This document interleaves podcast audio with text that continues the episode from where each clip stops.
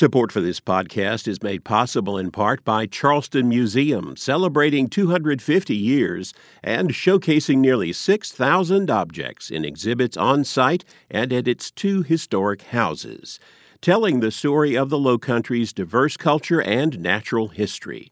charlestonmuseum.org and the Florence County Museum, presenting Legend Francis Marion and the Pee Dee.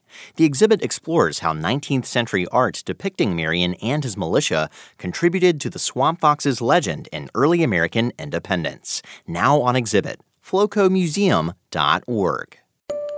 This is Walter Edgar with South Carolina from A to Z. M is for Mathews, comma John, 1744 to 1802, governor. Mathews was born in Charleston. He studied law at the Middle Temple in London and was admitted to the bar in 1766. He was elected to the first and second provincial congresses and was the first Speaker of the South Carolina House of Representatives under the 1778 Constitution.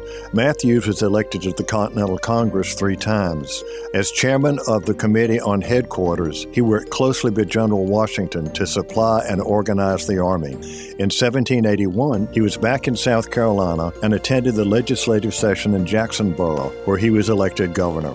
He started the work of reconstructing South Carolina with a census of the state necessary for future taxation. On December 14, 1782, Governor John Mathews presided over the reoccupation of Charleston by American forces.